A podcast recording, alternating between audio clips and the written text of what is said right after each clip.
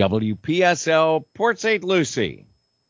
Now it's time for We Are Just Christians live from Savona Church in Port St. Lucie. Here are your hosts this morning, Mike Schmidt and Gary Jones. Good morning, gentlemen. Good morning, Good morning and welcome to We Are Just Christians. We thank you very much for tuning in today to the show. Hope you can stay with us for the hour. We'll be on till 10 o'clock here live in Port St. Lucie. With our fingers crossed. Things. Yeah, apparently there was a little bit of a glitch here technically when we got started. I, I hope it's worked out by now. Can't figure out what it is. But uh, we were doing the Can You Hear Me Now thing, you know, that old commercial a few years ago with the station trying to figure all that out. But anyway, hope that you're there, and we we thank you so much for tuning into the show. Please tell your friends about it if you enjoy it, and we, we know that since the co- content varies from week to week, you know, one week you might enjoy it more than another, but hope that you'll find the format interesting and refreshing. That is, that we talk about whatever is on people's minds or whatever is around us and try to relate that to the Bible, spiritual things, so that we can be just Christians here in the 21st century like they were in the first century in the begin in the time of the apostles. It isn't a magical time being in the first century per se. It's the fact that uh, the first century church was governed directly by the apostles, and now we're governed by the word the apostles left us. And so we know that the things that that the New Testament approves of are approved by God. So we're going to go back and try to do those as much as we possibly can. That's the idea, of being just a Christian getting past the councils and creeds of men, the different traditions that people have, and that even includes the secular traditions that people, you know, come up with in their own in their own minds as to uh, how they ought to act. You know, as long as two consenting adults agree, it must be moral. You know, that kind of 21st century morality that we have. Or everything you read on the internet's true. Yeah, it must be true. We read it on the or you know just just follow the experts and you'll be fine. That kind of thing. You know, we have a lot of different mor- morality things going on today, different a, a, replacement kind of morality. If it if it uh, if it makes someone happy, it must be right, must be good. This is the this is the secular traditions that have been established in our society um, during my lifetime, during Gary's lifetime, and so uh, we we talk about those kinds of things. But we appreciate you tuning in. The show is called We Are Just Christians because of that. We want to go back and follow just what the New Testament, New Testament says. So if you call in, we're going to try to look at this, look at what your question or comment is, and compare that to the scriptures that we're familiar with, what we know, and give you a scriptural answer or something to look up. So you can take the scriptures we give you, you can look them up. You'll have to decide for yourself if what we're saying is true or right. If it is, you need to follow it. If not, then you need to come up with something of your own from the scriptures that you can you can consistently see and defend is what the scriptures say. Well, like you addressed earlier, Mike, uh, Jesus says in John 12:48, and I'm going to say it again. Everybody's probably getting tired of it, but he says, "He who rejects me and does not receive my words has that which judges him. The word that I have spoken will judge him in the last day." Basically, Jesus expects us to adhere to his word. He left his word to the apostles. He gave them the Holy Spirit, who said they would bring his word to their memory. So, what is written in the New Testament, all of it is Jesus' word. Right. And so that's what we're interested in. And that's why to. we're that's why we're going to follow what the New Testament says as closely as we can, and we're certainly going to go try back try to go back and take a look at that. Now, now we can have discussions about how we arrive at the conclusions we do we can have discussions about the nature of the New Testament revelation, how it even relates to the Old Testament, and we use both Old and New Testament scriptures on this show. Those things are open for discussion. And we can talk to you about our presuppositions. Everybody has presuppositions. And a person who tells you they don't, you really ought not to trust them very much, either because they don't know what they're talking about, or because they're trying to trying to uh, you know pull the wool over your eyes in some way and appear to be completely neutral when they're not. Like for so many years, people somehow believed that Walter Cronkite was neutral, and the major news media were just just reporting just the facts. And we now know that that was completely wrong. So I finally learned, yeah. Mike, that that's what they call gaslighting. Is that what it I is? I guess that's the new word for it. But everybody has a presupposition. The question is not whether you have presuppositions, because you do. The question is, have you thought them through and can you defend them? and if you thought of the consequences of your presuppositions, the things that you to go behind it. One of the fundamental presuppositions that we have on this show, Gary already referred to, and there's some there's some that are even more fundamental than this one, is that the scriptures are the inspired word of God and therefore ought to be, ought to be taken seriously, and that every word that proceeds out of the mouth of God, as Jesus says, ought to be taken seriously by by us if we're concerned about spiritual things. And so that's a presupposition of the show. Now we think that we can defend that idea that the scriptures are inspired and are are suitable, and as Paul says, will furnish us to every good work. Uh, we'll, and we'll try to do that from, if you ask questions about it from time to time. Uh, we also believe that there is one God, and he, that God uh, has a Son, Jesus Christ, who He sent to the world to die for our sins, and we're saved through the through God's Son, Jesus Christ, by obedience to God's Son.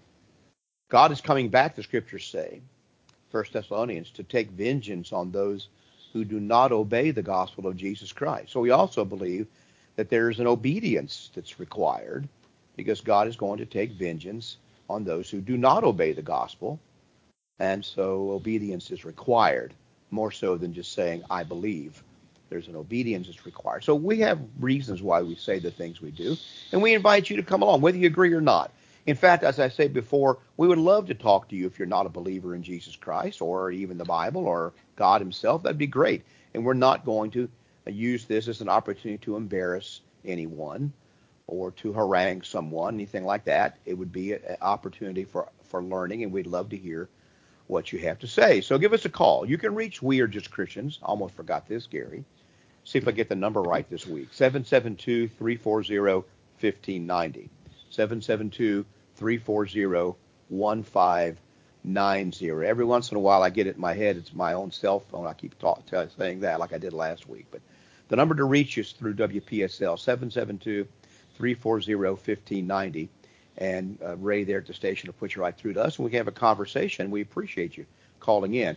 Put you to the front of the line if possible. If you'd like to text us, that's another way you can communicate with We Are Just Christians. 772 260 6120 and 772 260 6220. Those are the kind of those are the text numbers that you can use during the show now. We'll try to respond if we can on the air, or you can text us during the week, and we'd be glad to receive your text numbers. And so we'll talk about some of the things about this, this and about our webcast, uh, uh, our website and podcasts and things like that a little bit later on. Well, I'd like to mention one other thing about the presuppositions, Mike. There's one presupposition I believe Mike and I both have. If if you're reading and studying the Bible and you encounter two passages with an apparent contradiction, that doesn't mean the Bible contradicts itself. It just means that we don't understand one or both of those passages correctly. And and that's one of the methods of study that we, we look to. And I think that's an important one. Right. And basically if you have some uh, one of one of those things that we're looking forward to are calls concerning if you have problems with passages that you think are contradictory in their nature, let's talk about them.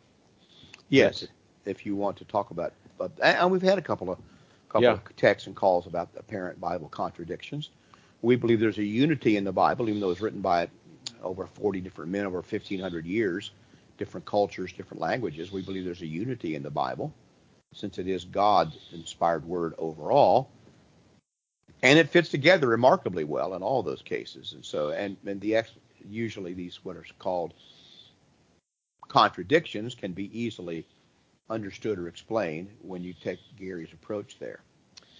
Well, Gary, I, you know, uh, I, I've had this in my little stack here for. I'm going to spring this on you here. This is a new thing. Well, we never we never here. talk about the subject in advance. We don't hardly, yes, very, hardly very ever rarely do uh, that, and that that's kind of on purpose, and kind of developed that way, so that we can come at it with a fresh perspective. It may leave us both wondering what the other one's talking about to some degree, but but the fact is, um, it we try to we try to have the same kind of attitude about these things as you do. We run across things all the time. So we're going to give it our first thought, then we're going to take a look at the scriptures and see what it says. So I got this article here I pulled out of off of somewhere. uh, three or four weeks ago. Oh, back early in February, it says on here. Didn't know it was that long ago. Called Faith in the Metaverse, a virtual reality quest for community and fellowship. VR Quest it's called. This is there's this um, there's this, This- movement. Is this going along with? I read an article about this. Uh, someone who is trying to start a virtual reality church. Yeah, VR VR Church it's called. Yes. Okay. And so um, under quarantine for COVID-19 exposure, Garrett Bernal and his family missed a recent Sunday church service, so he strapped on a virtual reality headset. Now, I've never seen one. I've never used a virtual reality headset where you put on the glasses, the whole thing encases your eyes, and then the only thing you can see is what's shown in these glasses, basically on screens in front of you. And it's supposed to be immersive, and and you. Well, it for well it is. Uh, one of my sons-in-law has one and is, enjoys it, and um, he had a virtual reality tour of uh, I believe the Grand Canyon, and since it's it's 3D, it's it's basically just like you're looking out a window, and you can move your head and and look everywhere, and it encompasses the span of your vision. It is very impressive. At least I found it very impressive when when I looked at it. It's one of the things that's now coming up. Um, um, my grandson, one of my grandsons, is in, involved in aviation, and he likes these uh, aviation programs where they they can fly uh, old airplanes, World War II, World War One, modern jets, and so on. And you get these virtual reality things, and you can actually look around and see what's going on. And it it it makes for a very real situation. Of course, you don't get killed when you get shot down, but so you get to learn a lot. you get to learn, huh? Yeah, you get to learn. And basically, what I found out, Mike, is that is a good way for uh, for as a teaching tool. They tell me that uh, fighter pilots actually do benefit quite a bit from this. Oh, I have no doubt that it's very useful technology. That is, this isn't. Uh, that's not what the, that this article is about. Something a little bit different. See, what you're seeing in those is actual scenery, maybe from been photographed of the Grand Canyon, and um, so it is reality in that sense. But but this was about the idea that he. Um, Uh, the headline, the subhead says D, Pastor DJ Soto, the lead pastor of VR Church, the virtual reality church, delivers a sermon in his home Sunday, January 23rd. It's a picture. He preaches, sings, and performs digital baptisms in the metaverse to a growing congregation of avatars. So the oh, only oh, thing yeah. you're seeing are avatars of other people, and they might be, you know, horse head from a chess set is this person's avatar, or a fairy, or something like that. and then these people, then they they end up wanting to be baptized. So he baptizes these um, avatars. They have communion digitally, and this is where it's interesting.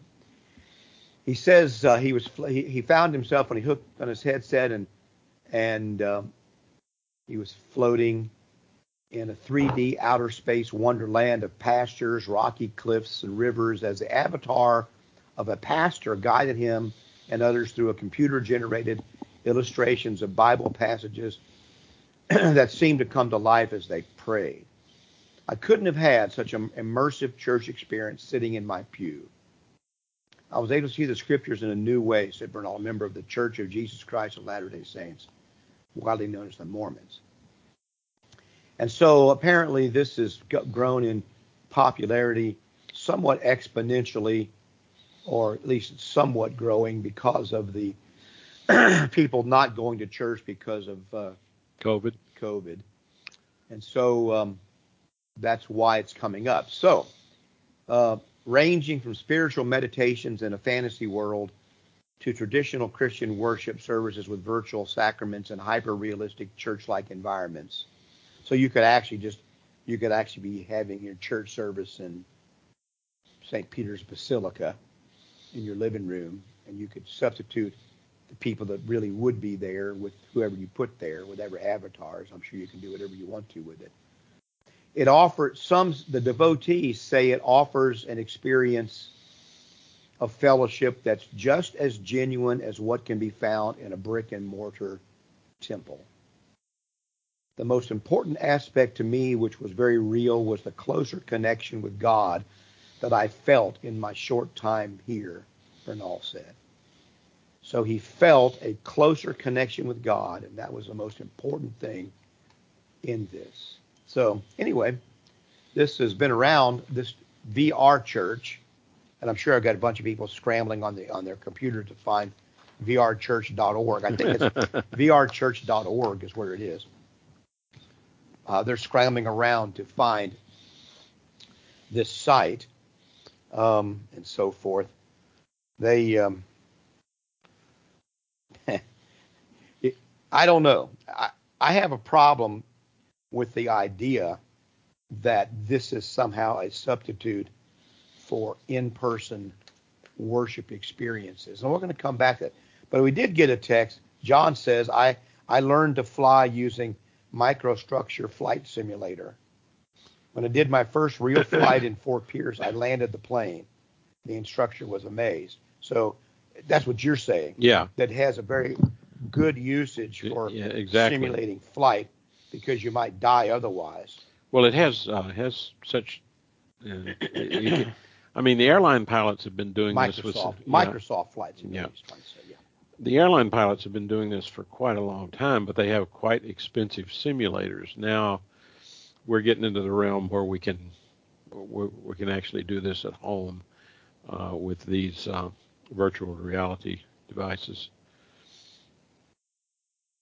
It's um, I, I think it's it's a very good tool, but I'm like you, Mike. I'm I'm skeptical as to just how this is done because basically, if you're going to, how are you going to represent Bible st- study stories and things like that with without having some very accurate representations of our knowledge or understanding of of Scripture? It's just it seems to me that whatever you do has to have that understanding to from our standpoint, the Bible is the inspired Word of God. So how do you replicate that in a in, a basically virtual reality device? Is is uh, well, it fills me with apprehension in some ways. Well, I think I think that um, well, the, the real question has been, and this is why this is kind of funny to me, because so many people, e- even among people that would agree with me about a lot of other issues, during this pandemic are like, oh yeah, well, there's no big problem with with uh, Zoom church. It's just no big deal at all, and it's just the same as real church, and it's just as good, and all this kind of stuff. And I disputed that from day one. I just yeah. don't think that's true. I don't think it ever will be true, and I don't think that's the future of the church, as it were. Now we have nothing against technology. We're doing this show with computers and Skype and you know all kind of junk and I plan on using PowerPoint presentations as soon as we get done here, go to Bible class. I've got nothing against the technology that can help people. And like you're saying, it maybe has uses in training and so forth. But, yes. but to say that somehow this technology brings you closer to God because you can float around in outer space is really missing the point of what the Bible says it means to feel closer, to be close to God. And being close to God is not a matter of feeling close to God a lot of people, the, the woman who set fire to those churches and synagogues in Connecticut this week felt very close to God. God told her to do that, she said. So she felt very close to God. Well, what do you think about that? I, I think that that's missing the point entirely of New Testament revelation about being close to God and, and, and obeying God. Now, the, the idea here is that, um, now here, here's another aspect of this, Gary, that when I read this article. I don't know. Maybe we, if you want to call in, maybe I'm all maybe I'm all wet about this. Maybe you can straighten me out. If you, you callers out there, 772-340-1590. It says one of the reasons we've become so popular is that you get the meditation that you need, but you get the community also. So he says you get community in this situation.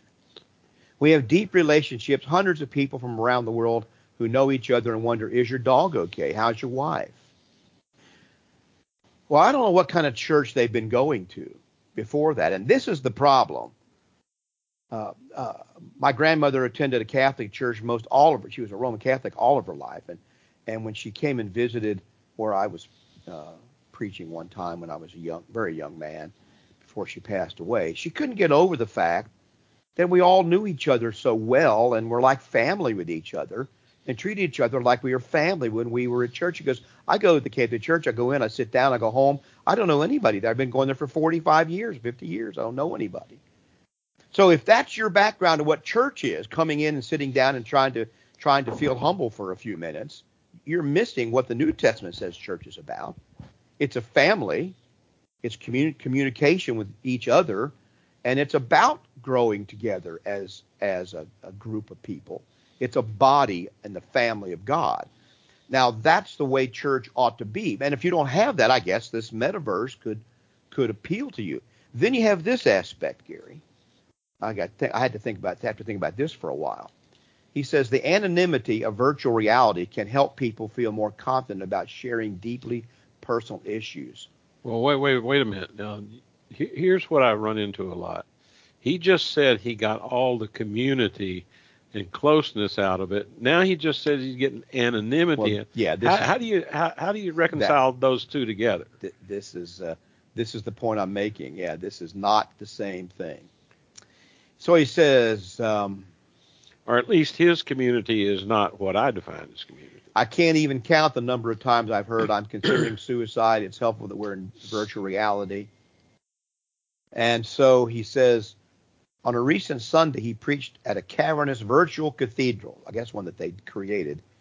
Its long halls illuminated by light from stained glass windows. None of this, of course, is in the Bible. It's a way of stained glass windows, tall ceilings, cathedrals are not how you get close to God according to the Bible. That's not what brings you close. That might alter your physical feelings, but that's not how what closeness to God is about. Well, it's not what it's not what God defines as being close no, to Him. He says a colorful assembly of avatars listen to the sermon. Avatar is a, an image you put up on a computer screen to represent yourself. It's not you. It doesn't even need to look like you. It's just something that you use to represent yourself. It, in other words, it comes out of your imagination, not out of reality. Avatars are not based on reality. They're based either on your wishes, so it makes you makes you more handsome with more hair, or it makes you something else that you're not. They're not based on reality. So I'm not sure how you receive counseling when you're not based in reality. But anyway, a, a colorful assembly of avatars listened to the sermon. A giant banana sitting on the first pew next to another man in a shirt and tie, plus a mushroom, a fox, and armored knights. At the end, they took turns sharing why they came to virtual community and so forth. That's quite a picture in my mind, particularly the armored knight sitting there. I know. A person with the username Biff Tannen, which is obviously probably not his real name, said it was convenient. For example, here in Scotland, it's cold, it's wet, it's not very nice outside. But here I am sitting in this beautiful church with my heating on. Another represented by a robot avatar and the username Uncle Tuskel said that as a person with social phobia, it's easier for me to be here than in a physical church. Virtual reality can allow people to meet without judgment, regardless of physical ability or appearance, said Paul Raushenbush, who is a senior advisor for public affairs, and so forth. And so, um, now, can you see any good there? Well, perhaps on certain circumstances, yes. I, I can see the need for uh, some kind of websites where you can sign on anonymously, ask questions about sex or what you might be problems of sexual deviancy or other desires where perhaps you're you can talk about suicidal feelings without your friends knowing about. I, I know that there's a benefit to that. I understand that. That's why, for example, even in more traditional churches, you have clergy, clergy, what's it called? Privilege. Right. Parishioner privilege, where where they don't. And I tell people when they talk to me, uh, what you say to me is going no further than with me, unless you want it to for some reason. So now, now of course, the law steps in and says there's some things you have to report. So you got to be careful. That's where these laws that seem to benefit people can actually harm people, because a person who is a who has sexual deviancy, some desires, they wouldn't ever tell me that because they know I'd have to report that to the police, at least in their view. And so they don't say that. So you stifle any help that they can get uh, because of the mandatory reporting. But that's another subject. But the point is, there's a place for that. But that isn't what church is about. Church is about people knowing you. And you are not a robot or a knight or a banana. That's what you that's what you throw up there. What the reason you put a banana as your avatar? There's a simple reason you do that, Gary. Is so people won't know you. So to say it's help people know you is an odd thing. It, you're you're throwing up something so people can't know you, because I'm not just what I look like on the outside. I'm all of me. I'm and, and that includes what I'm on the outside, how I dress, how I act. You know, I, am an old white man with a traditional haircut, and you know uh, that's what I am. I can't. I'm not going to try to fix that and be something I'm not to somebody. I want them to love me for being me, and you don't have to be an old white man to be loved, but it's what it is. So the Christianity deals strangely enough. People think religion is about dealing with stuff that's not real. Christianity is about as real as you get because you have to be you and you have to change you and you through through the power of God. You have to come to know you and and so forth. So I, that's my fundamental problem with VR church, not with the technology of virtual reality, is this very issue of we all just need to be anonymous and somehow we can be close to each other. The more anonymous we are, the closer we can be to each other and and the more uh, the more I feel about God, the better I can be close to God. Well, that that doesn't make you close to God. How you feel about Him. In fact, there are times when you probably should feel not close to God. When you're living a life of sin, openly rebelling against God, and your conscience is trying to tell you something, what do people do? They do like Job. They run away and hide. They run away and they hide somewhere and that's the problem that people have. It isn't it isn't that they they can't get close to God. They're doing they're they're in their either either real or imaginary guilt is pushing them away from God. Not all guilty feelings that people have are real guilt. Some are imaginary guilt or guilt that is not real. Uh, but sometimes we run away from God because of because we don't we want to do what we want to do, and so we go and hide. Well, there's, there's an interesting. We quote this passage a lot, Mike, but not in relative to the subjects. It's, uh, I think it's Hebrews 10:24. And he says, "And let us consider one another in order to stir up love and good works, not forsaking the assembling of ourselves together." In considering one another to stir up love and good works, you have to have some knowledge of that person. The word consider there, Gary, is an interesting Greek word. It doesn't mean just think about in some loose way. Jesus says, consider the lilies of the field. They had seen lilies in the field all their lives. He's saying, think I want you it. to think about, deeply think about what is re- what's really there, what it really means.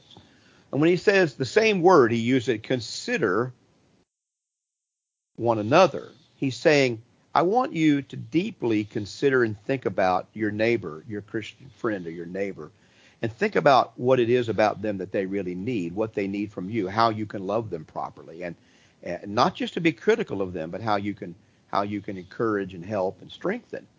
So this is the consider, and that happens.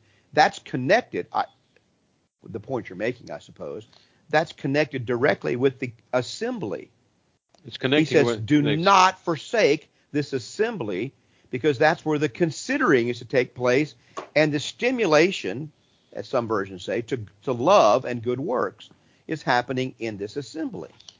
Well, face to face. And my point is a little more detailed not, in, in that me, not not banana to robot. In okay. the considering or the thinking thoroughly through has a purpose is to stir up love and good works in one, which means that takes some thought because something said to someone that you might think would encourage them often does not. Right. You have to consider those things. Right, and that's where that's where let your speech be unto edifying. You have to think about what actually actually the person is. Sometimes they need a rebuke. Sometimes they need correction. Sometimes they need just need encouragement. That's where the thinking and the prayer comes in. And you get to see this and know this. And if you're going to a church where you can't, where people don't ask you, how's your wife? Even how's your dog? Maybe you need to think about that. Uh, we got a caller, but I want to hold on just a second, Jerry. I want to finish what I'm saying. You know, something, th- this will sound self serving, and I really don't mean it that way. But I've been on the internet since before there was an internet. Back when I would communicate with people with a uh, uh, 128k baud modem, and we'd send little files back and forth to, to, for printing and things like that. And there was no internet. Or when at the all. when the Uh, biggest hard when the biggest hard drive you had was a 20 20k or yeah, and and and uh, and there was no way to communicate. And back when Genie was the popular modern uh, communication, and I was one of the first hundred thousand subscribers to America Online. So I've been on the internet a long time, and in all that time, it never occurred to me to use something besides my real name.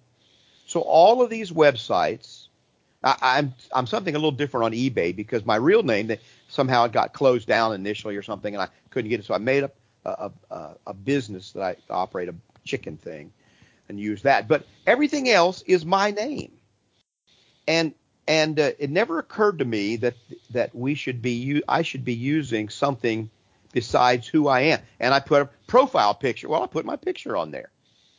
I kind of thought that's how you live life. But apparently, I was wrong in most people's estimation because as soon as uh, young people began to join it, they all gave fake names, fake pictures. You have no idea. Even on Facebook, people do not put their picture on their Facebook account. They put some kind of graphic or uh, even their grandkids' picture or something. They don't even put their picture. So you do you really know who you're dealing with? You don't. well the same And, and that's a that's a serious problem to me in general. Not same, about same thing's true of email addresses my email address is my name And that's mine too. It's long and it's cumbersome, but it's my name. So people know who they're writing, or at least they probably should know who they're who they're talking to.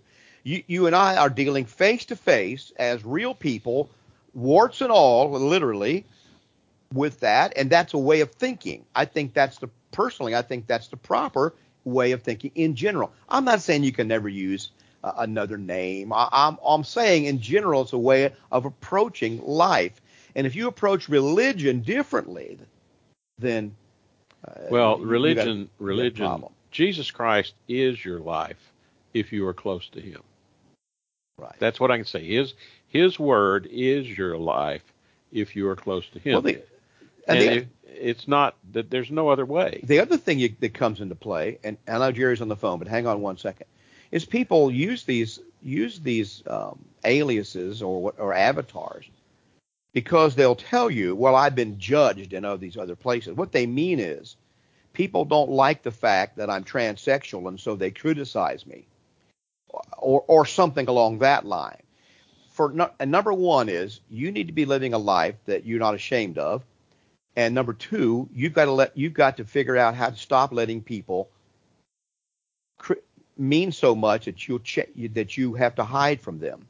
You, you find some friends that don't treat you like that, or you change your behavior so you can be accepted by people in a general way, and stop letting people's what you call judgment alter your life into some kind and push you into a fantasy world. The problem is, eh, I mean, you can boil it all down to why are you letting these people push you into a fantasy world? And somehow you think, somehow we think that VR church is going to solve the problem of reality. Christianity is about solving problems in real life, not in a virtual life. christianity is about reality It's it's reality. All right. Well, we got we may have to abandon this subject. We need to take a phone call. Are you there, Jerry? Uh, good morning, gentlemen. Uh, thank you for taking my call. Uh huh. Uh, I was wondering in uh, basic psychology, uh, psychology 101, basic psychology, uh, uh, Maslow hierarchy. I don't know if you were able to understand me. Uh, Yep, I got you. yeah, Maslow hierarchy, a book that was mandatory. Uh, it was about Abraham Maslow was a writer who wrote this book, and he had been in one of those camps in the Second World War, and, and so when you're just starting out in psychology, uh, that's uh, uh, mandatory reading. And I, I, I'm calling because I think it's so important that uh, we never forget what happened, you know. And uh, not, no will forgive and will forget. But I wondered how you felt about the the part about forgive. Do, how do you you know do that? And uh, again, the name of the book is Maslow Hierarchy, and I just like to get your comments on that. That's all, Mike. And, well, well uh, Jerry, let me ask let me ask you something real quick. Are you wanting to know about forgiving and forgetting? Is that the main thing you want to talk about? You, forgiving and forgetting. Okay. All right. Very good. Well, thank you for calling. I appreciate right. it very much. Yeah. Yeah. Matthew, um, Abraham Maslow, and, and I listen. Lots of people uh, really love this pyramid of hierarchies, uh, hierarchical needs. Other people find fault with that, uh, and I think there are some ba- real basic criticisms that can be leveled at this. But I think there's also uh, certainly an element of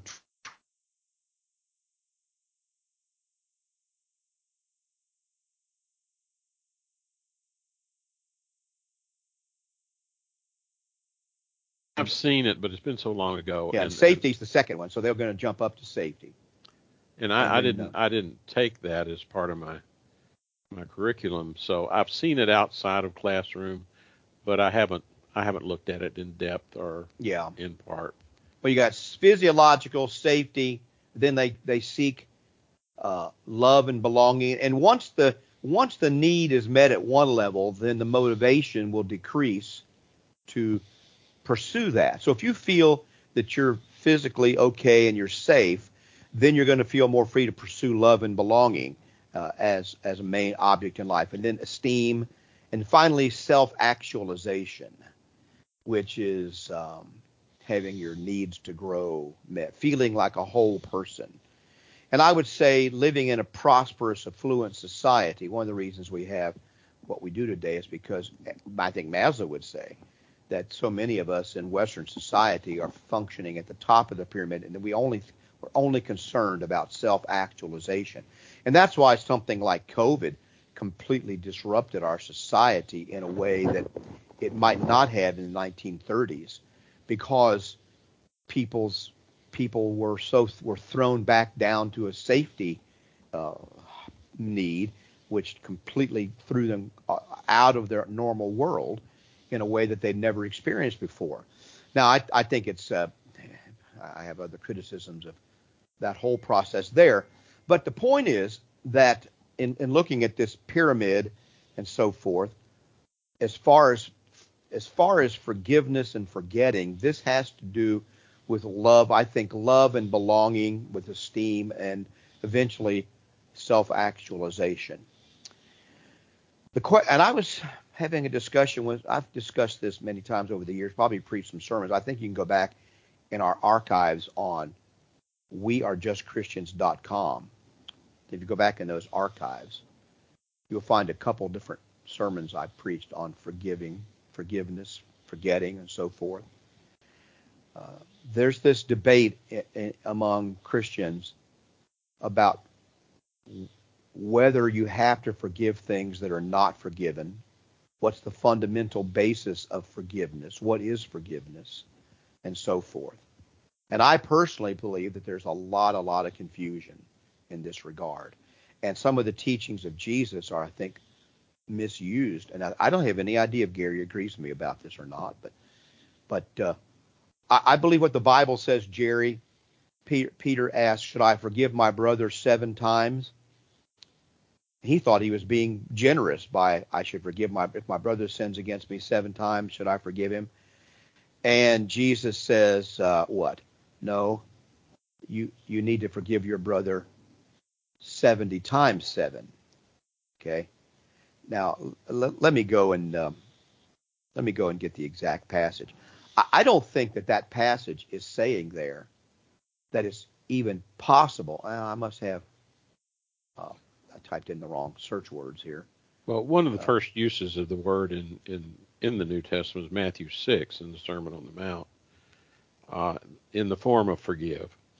But it's used there in an interesting verse to me, and it says, And forgive us our debts as we forgive our debtors. Uh, the definition of the word in, in terms of sin is actually to remember no more. I believe it's it's actually to forget. It's the idea of not holding it against somebody. Right. Right. Um, if it's if it's about not not ever not even remembering it, then Jesus is telling us to have amnesia. I don't really think that's what he's saying. But- it's the idea but- of act, and practicality, holding it holding it as a live living thing that you're holding out there. You got to get rid of it. But but basically, we're not computers, so we're not able to, you know, be careful when you tell Delete a, a com- memory. Yeah, be be careful when you tell a computer to forget. Right. Okay. But the word forgive in the Old Testament has the meaning to send away. It's the idea of the scapegoat. It literally means to send away. And, And so you send it away from you and you don't hold it close to you anymore. or to or the idea of to look over to not see Right. those those things. Now, in verse 14 of the same chapter, he says, "For if you forgive men their trespasses, your heavenly Father will also forgive you. But if you do not forgive men their trespasses, neither will your fa- Father forgive your trespasses." There's there's a there's a little bit of interaction in how God treats you as to how you treat others. And, and I mm-hmm. think fundamentally, and it goes with this passage I quoted, which we'll read in a moment. I think fundamentally what God is saying there, he it's not an indication that whenever anybody does anything wrong to me, I'm to immediately forgive them and not do anything about it, not say anything about it. I, I'm, that's not the I or never remember it again when they do something wrong. The idea is I need to be willing to forgive. If I expect God to forgive me, I have to be willing to forgive. Now, people are not willing to forgive, though. Like you say, they hold things against you forever and ever, even when you do, even when you try to make it right.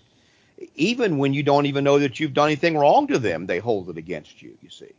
For example, Jesus says in Matthew 18, Peter came to him, verse 21, Matthew 18, 21. Peter came to him and said, Lord, how often shall I forgive? How often shall my brother sin against me and I shall forgive him? Till seven times? So can my brother sin against me seven times and I have to forgive him? And he says it. And I think Peter was trying to be generous here. And Jesus said to him, I say not to thee until seven times, but until 70 times seven. So, and another passage says, seven, sin against you seven times in a day, thou shalt forgive him. Matthew 18. Now, is it possible Gary, is it literally possible in one day for someone to sin against you seven times? I walk up to you, I punch you square in the jaw, knock you to the ground, you're barely conscious, and I, oh my goodness, Gary, I'm so sorry, I don't know what came over me, and I drag you back to your feet, dust you off. Can you ever forgive me? Yeah, Mike, I'm sorry. You're kind of puzzled, but I'm sorry. I, I mean, I, I know you're sorry, and I forgive you. And a, I see you again a couple minutes later, and I do the same thing, knock you to the ground, blood of your nose, pick you back up. Oh, Gary, I'm really sorry. You got to forgive me. I'm sorry. I didn't mean to do that. Uh, I got carried away. And I do this seven times in a day. I, And I'm supposed, and he says that thou, sh- now then multiply that by 490 times. Do you think Jesus is talking about some realistic event here? No. he's not talking. He's talking about, my willingness to forgive you. If you, re, if can a person even repent it seven times in a day? Can you really change your mind about something, completely turn the direction you're going seven times in one day? No, well. that's not repentance. there there's another aspect of it too. I think that does it does it demand repentance if you're going to forgive?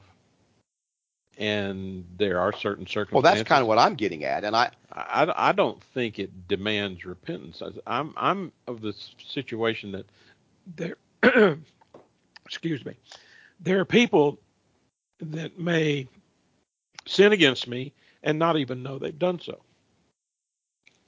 Now, should I go to them? Yes, when I can. Should I go to them and try to straighten that out? Yes, I'll say yes, I should. But sometimes the circumstances don't per, don't permit that. Well, and I, I don't think that you're under, an obligation to forgive, uh, uh, necess- necessarily under an obligation to forgive Well, I have a if, if they I- haven't even if they haven't even asked you to, for forgiveness. They Well- may spit in your face when you go to them. Maybe so, but basically, I've got a comparison that I have to think about. Do I know every time I've sinned against God? And the answer is I'm not convinced that I know everything every time I've sinned against God.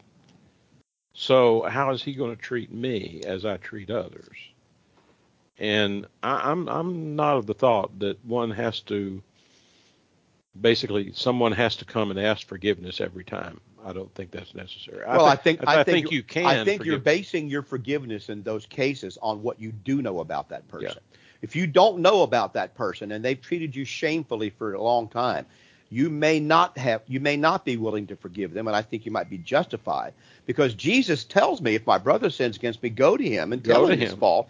And so my, the obligation is to go and confront this person. The obligation, oh no, I'm not going to bother. I don't want to confront him. And, and that's not the, that's not the Christian way. That, that that that but the idea that I don't have to hold a grudge. Now I agree with that. Holding a grudge and forgiving are two different things. So what Jesus, by my point about the passages like the 70 times seven are, look at what's being taught. What's being taught there is that a person uh, needs to be willing to forgive at every opportunity. The father, the, the father saw his son coming back home a long way off, ran on his to his to him and fell on his neck and kissed him. That's the attitude we have to have, and that's God's attitude about forgiveness. But the son was coming back home. That's that's part of the that's part of the equation that is left out of some of these passages because he's talking about my willingness to forgive. Does God forgive if we don't repent? Well, that's a good question. I'd say, generally speaking, the answer is no. In general, God does not forgive unless we repent. Well, he set some. Con- when I, I go back to do, do I know every time that I have No, failed? but if God knows you're praying to God every day, forgive me of my wrongs, or, or, or my he, wrongs, or he knows I've answered the gospel, I've answered the commands he said, then he knows something about me. He knows what I'm trying to do. Oh, that's what I'm saying. He, he knows you. He knows something about you. That's the same thing about you with another person. You know this person, so you can do that. But when they repeatedly do the same thing over and over again, I think the Bible demands that I confront them about that, and that they be taught taught to repent. I mean, h- how can the church even practice what it does And what we talk about in Matthew 18? When a brother won't repent, you finally he becomes a Gentile and a publican to you. Can't practice that if the idea is, well, I just forgive him and go on. Uh, we had a man that was molesting children in the church, and when he was when he was confronted about it, the people said, oh well, they just need they just need to forgive and let bygones be bygones. Now I have to tell you, Gary, I wouldn't do that. I said that's not right. It's not right for him to be to let let off of being confronted with his sin, so you can feel better about yourself. On the other hand, what you're saying is true. We need to be willing to forgive. They need to try to meet that man Yeah. as close as they can to him and help him to be forgiven. We had a text from uh, from Jeff. Sometimes we have to make the choice to con- consciously forgive someone for what they've done, so that we can cope and move on, day after day, 70 times. That. Well, I agree with that, and that's the that's a part of holding a grudge. That that's Well, the difference in those and two and things. basically there's that aspect of God's relationship to you. He said Jesus says in another place, you have heard it said that you shall love your neighbor and hate your enemy. But I say to you, love your enemies, bless those who curse you, do good to those who hate you, and pray for those who spitefully use you and persecute you, that you may be sons of your Father in heaven, for he makes his sun to rise on the evil and on the good, and sends rain on the just and the unjust. For if you love those who love you, what reward have you? Do not even the tax collectors do the same? And if you greet your brethren only, what do you do? That's part of you know. you I know. read it. That's part of that But- but- attitude. and, my, and my question is, and that's right. Except does did does God, even though He sends rain on the just and unjust, does He forgive the unjust without repentance? And the answer is no. well, and That's the problem we have. That, that I'm saying this is a conundrum. It's a problem because yeah, and even does God Stephen, expect more of us than He does Himself? I, I don't know. and even Stephen, as he was being executed, so to speak, said, "Do not lay this sin at their feet." I know. Whether whether did God do that or not? Did God lay it that's at their God, feet? Yeah, but there's another attitude there. Do and, not lay and that's this. and that's the point I'm making. My attitude might be, I, I'm going to uh, uh, not. I'm going to forgive if I possibly can. I'm going to try to forgive.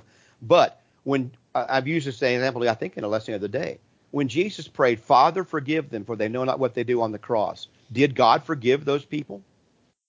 He did not forgive them, because 40 days later, on the day of Pentecost, or 50 days later, Peter charged them with murder and said they needed to repent and be baptized or they would be lost.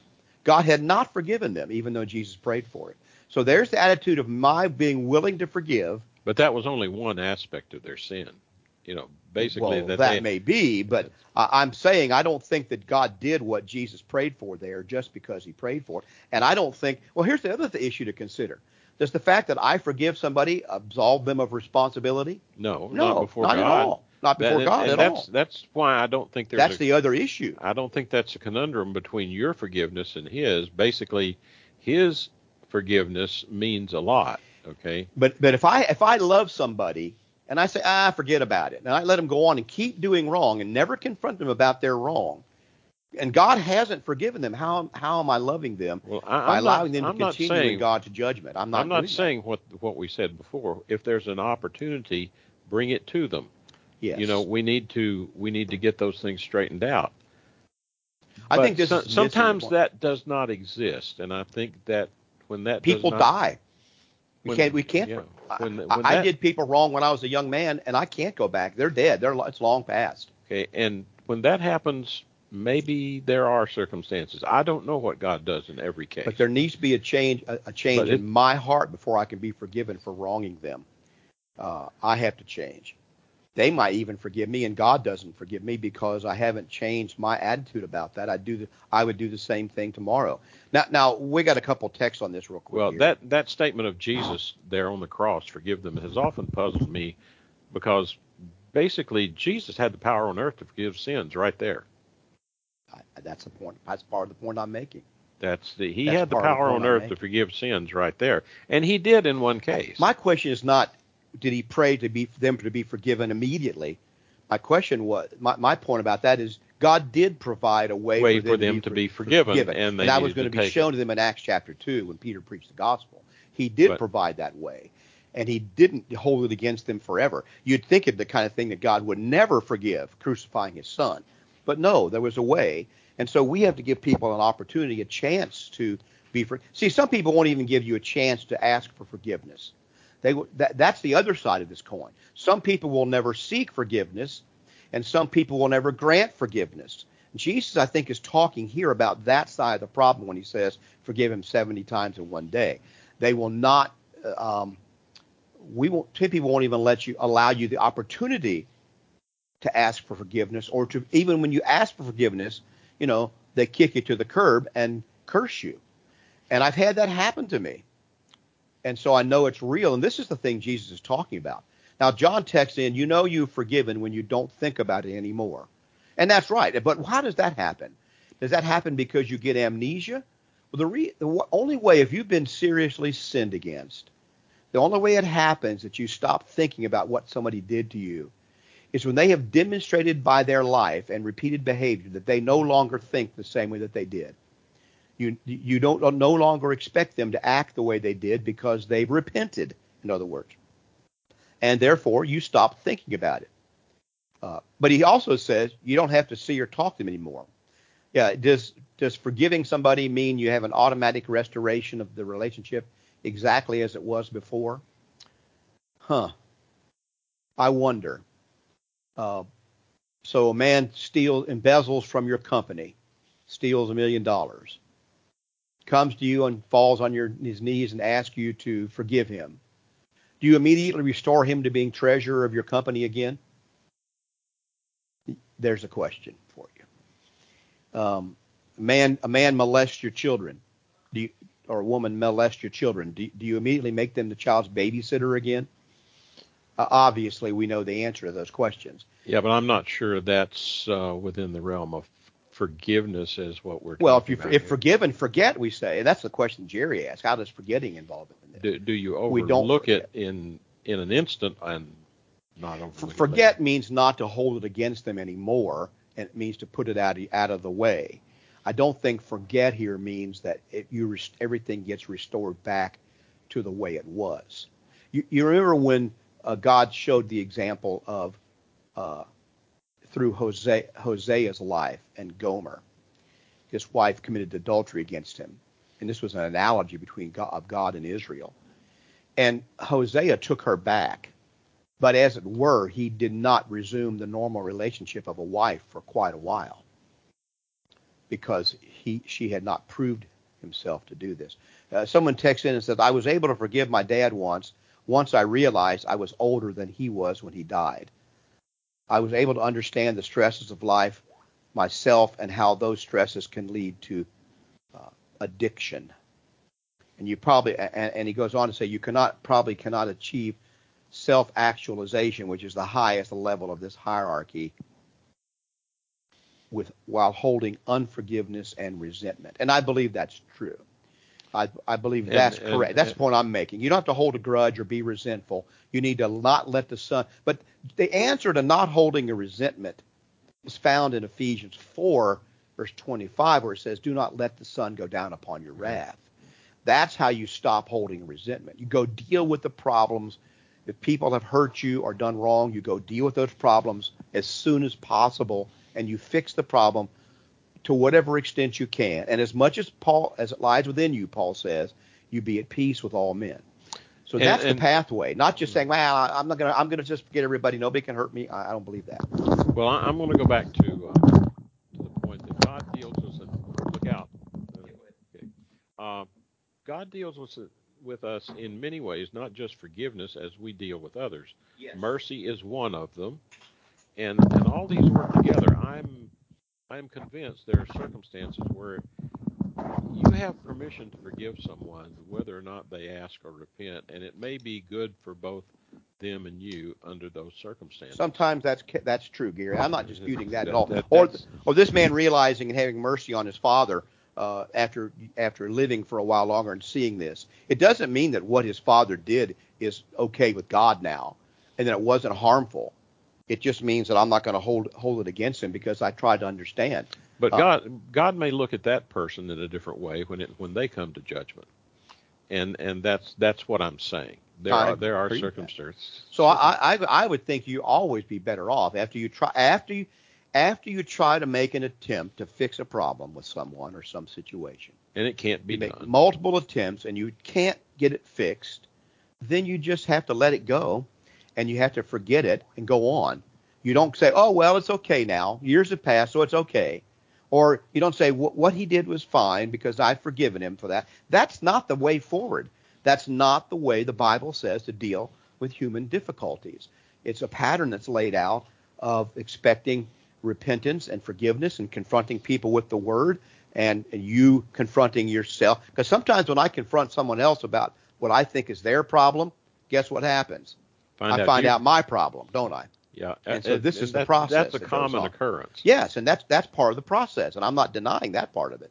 So that's why God demands that we approach it that way, rather than just saying, well, Christians should always forgive without ever being asked. I just don't believe that's what forgiveness is. I think we forget the element of repentance in there and bringing people to repentance. That that's a part of it. So so Jerry, we got two minutes left. I would oh, say oh, we're you, out of time. You're under obligation to forgive when someone has made an attempt to repent. You're under, but you're under obligation also to tell them the truth. If they don't repent, I think I think you ought to do your best to let that go and forget it and go move on. Learn the lesson, and you're under no obligation to continue a relationship with someone under those circumstances. Uh, when they have hurt you and refuse to repent, I don't think you have an obligation to continue as if nothing ever happened before. You you can move on. You don't have to you can hold them at a distance and not be hurt again, but I don't think that you have you have to go on and act like nothing ever happened. Well, we got about a, a minute left or so. Uh, let's um, wrap this up. I that's why I said in the beginning this subject has quite a few twists and turns in it, and we ought to always remember how God has graciously forgiven me yes of our sins never let that come out of your mind right. because right. that i think is the important part he, he even led me to repentance but god did not forgive me will not forgive me unless i repent and, and, and, turn away from what i'm doing that's wrong and once i've answered his conditions and tried to live my life if there are still things i do not understand um, God I'm has mercy I, on me. I have mercy. And I need to me. have mercy on myself, on other people. On I don't other people. with that. Well, our time is gone. Thanks for listening. We appreciate you listening today. Tune in again next week at 9 o'clock for We Are Just Christians. Thank you very much. You've